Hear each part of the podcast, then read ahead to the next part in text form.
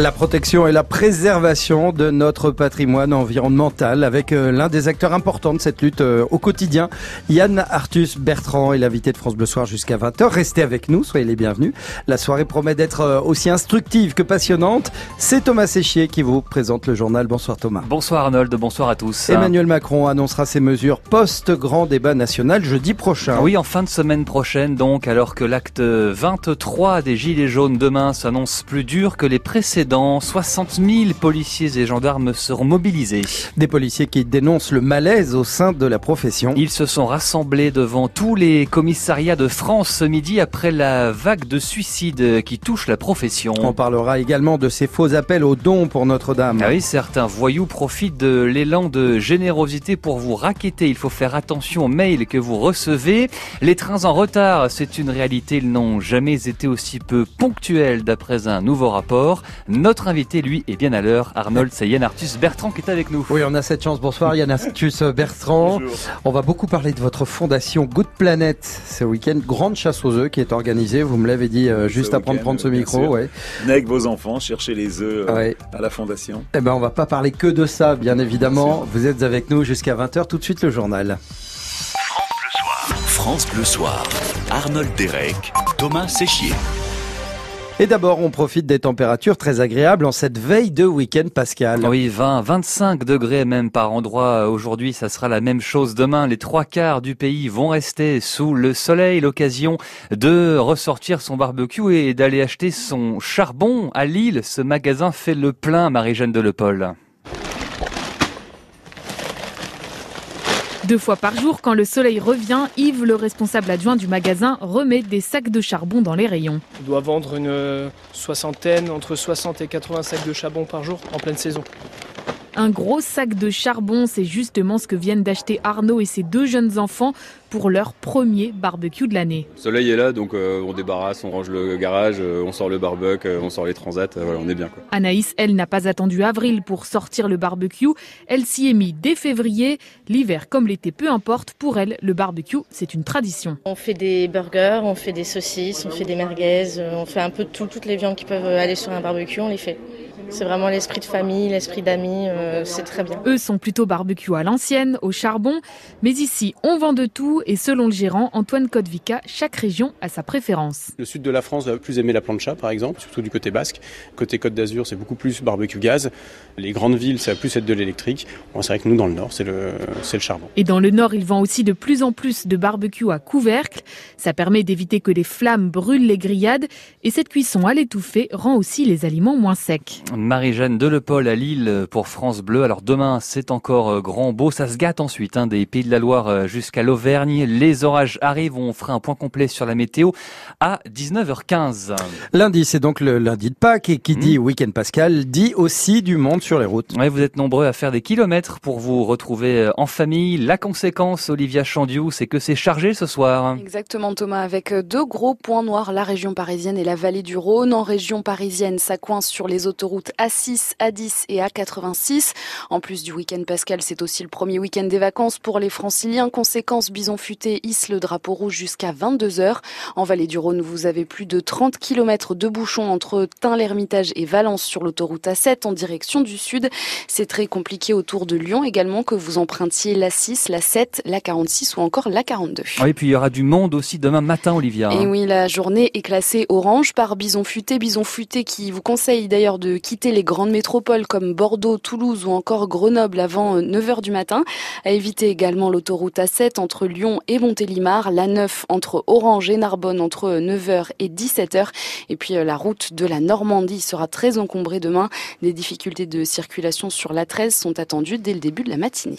Merci pour toutes ces, ces annonces et ces conseils. Olivia Chandiou depuis le PC Trafic de, de, France Bleu. Alors on le dit et on le répète, faites bien attention euh, sur les routes car une fois encore les chiffres de la mortalité routière sont mauvais. 250 victimes tuées au mois de mars. C'est 17 de plus qu'en mars 2018 et c'est le troisième mois consécutif de hausse. Ça s'explique notamment par le vandalisme sur les radars mais aussi par la météo printanière qui a favorisé les déplacements d'après la sécurité euh, routière. Et puis à cause de la météo, le nord, le Pas-de-Calais, les côtes d'Armor sont en alerte pollution. Demain, la vitesse sera réduite de 20 20 km heure sur les, les voies rapides et sur les autoroutes. 19h05, Emmanuel Macron donne rendez-vous jeudi prochain pour détailler ses mesures issues du grand débat national. Oui, vous savez, ce sont les annonces qu'Emmanuel Macron devait détailler lundi dernier, mais l'incendie à Notre-Dame a bouleversé le calendrier. Le chef de l'État euh, s'exprimera donc jeudi prochain avec euh, ses réponses aux Gilets jaunes. Et pendant ce temps, Thomas, la mobilisation des Gilets jaunes se poursuit. Demain, ce sera l'acte 23 et le dispositif de sécurité s'annonce important. Oui, plus de 60 000 policiers et gendarmes sont appelés à quadriller les rues demain dans toute la France. Ce 23e samedi de mobilisation s'annonce plus dur que les précédents, à en croire le ministre de l'Intérieur, Christophe Castaner.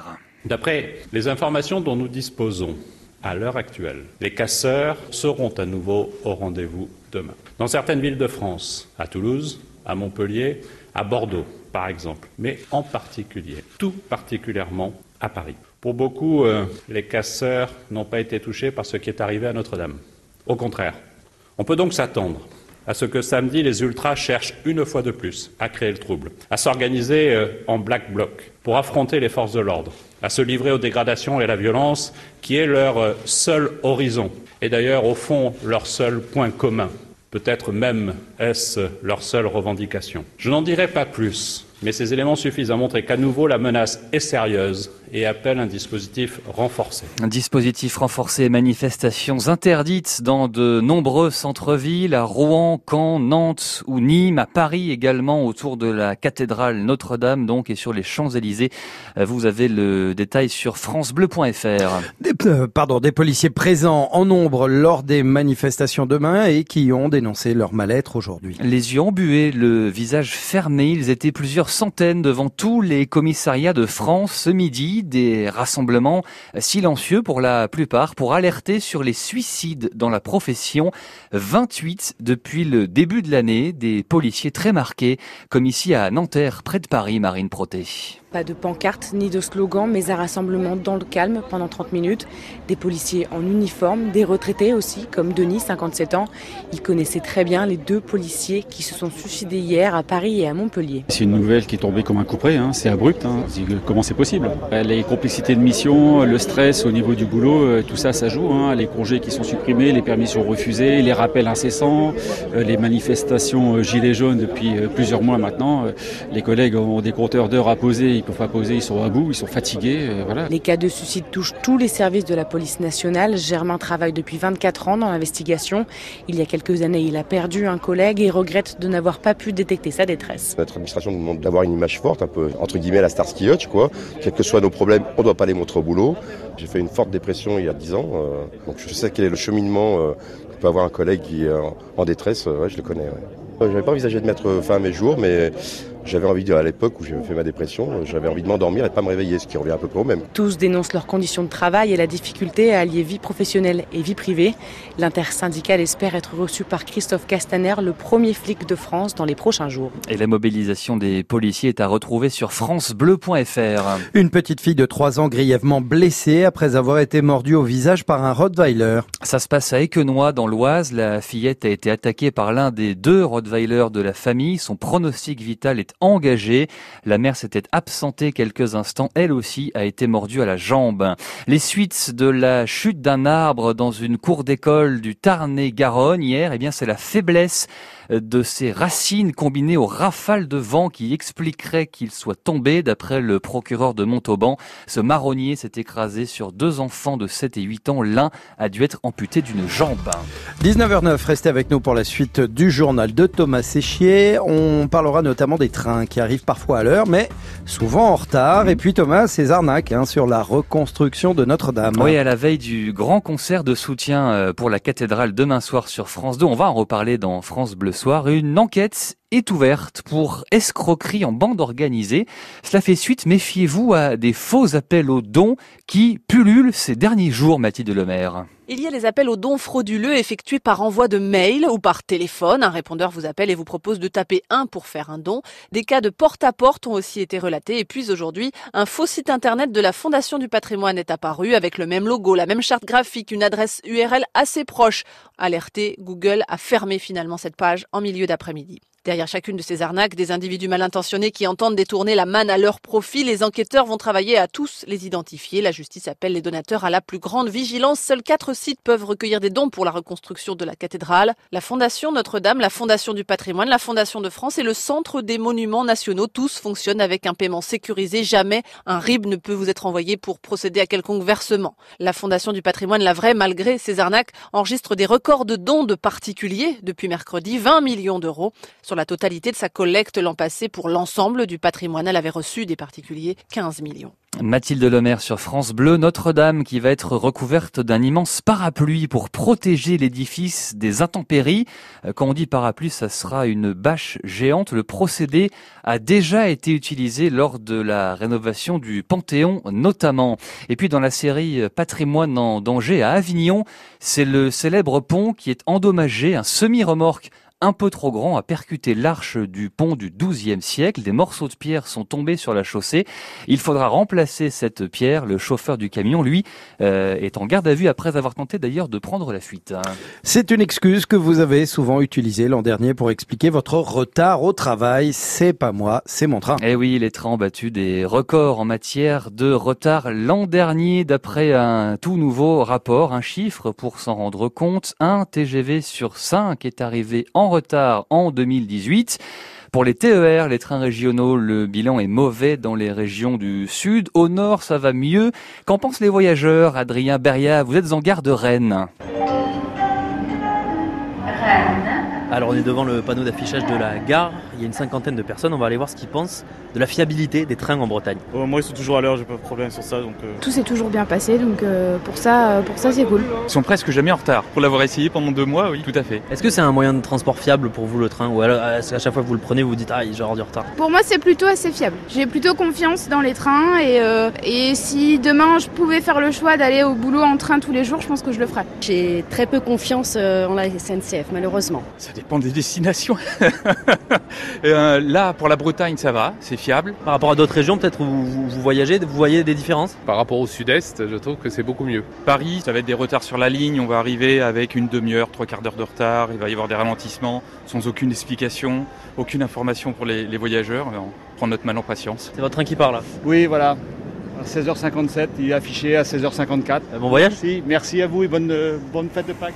Adrien Beria à Rennes pour euh, France Bleu. C'est le, le Paris-Le Mans qui a subi le plus de retard l'an dernier. À l'inverse, Paris-Nancy et Paris-Lyon sont les deux liaisons les plus ponctuelles. On va parler de Paris tout court et du PSG, le foot. Hein, c'est la question de ce week-end. Le PSG va-t-il être sacré champion de France? Oui, la question tourne à la mauvaise blague pour les supporters parisiens. Après trois matchs sans victoire, Paris reçoit Monaco dimanche soir. Une victoire et ce sera le titre pour le PSG. Avant cela, deux matchs ce soir. Lyon-Angers, 20h45 et Dijon-Rennes. Ça joue depuis 13 minutes à Monte Carlo, c'est du tennis. Rafael Nadal qualifié pour les demi-finales. Djokovic, lui, a été éliminé tout à l'heure par le russe Medvedev en 3-7.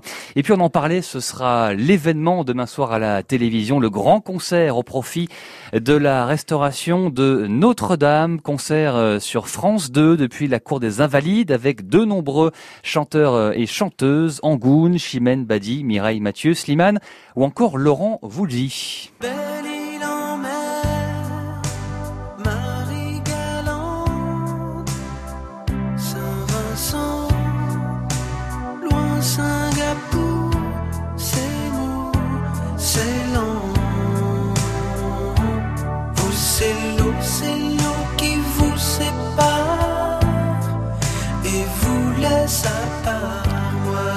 Laurent vous dit qu'il ne sera donc ni euh, à Belle-Île-en-Mer, ni en Guadeloupe demain soir, mais bien aux Invalides euh, à Paris pour ce concert au profit de Notre-Dame. C'est à 21h sur France 2 avec également euh, l'Orchestre national de France et des chanteurs lyriques. Merci Thomas Séchier, ça promet effectivement d'être un très très beau moment, plein d'émotions. Merci pour toutes ces, ces informations. Restez avec nous dans quelques instants. Yann Arthus Bertrand, il est notre invité. On parlera de, de sa fondation Good Planet, de la nature, de l'environnement et peut-être même de chasse aux œufs. Tout de suite la météo. FranceBleu.fr Toute la musique de France Bleu, quand vous voulez, où vous voulez, comme vous voulez. Tout France Bleu est sur francebleu.fr.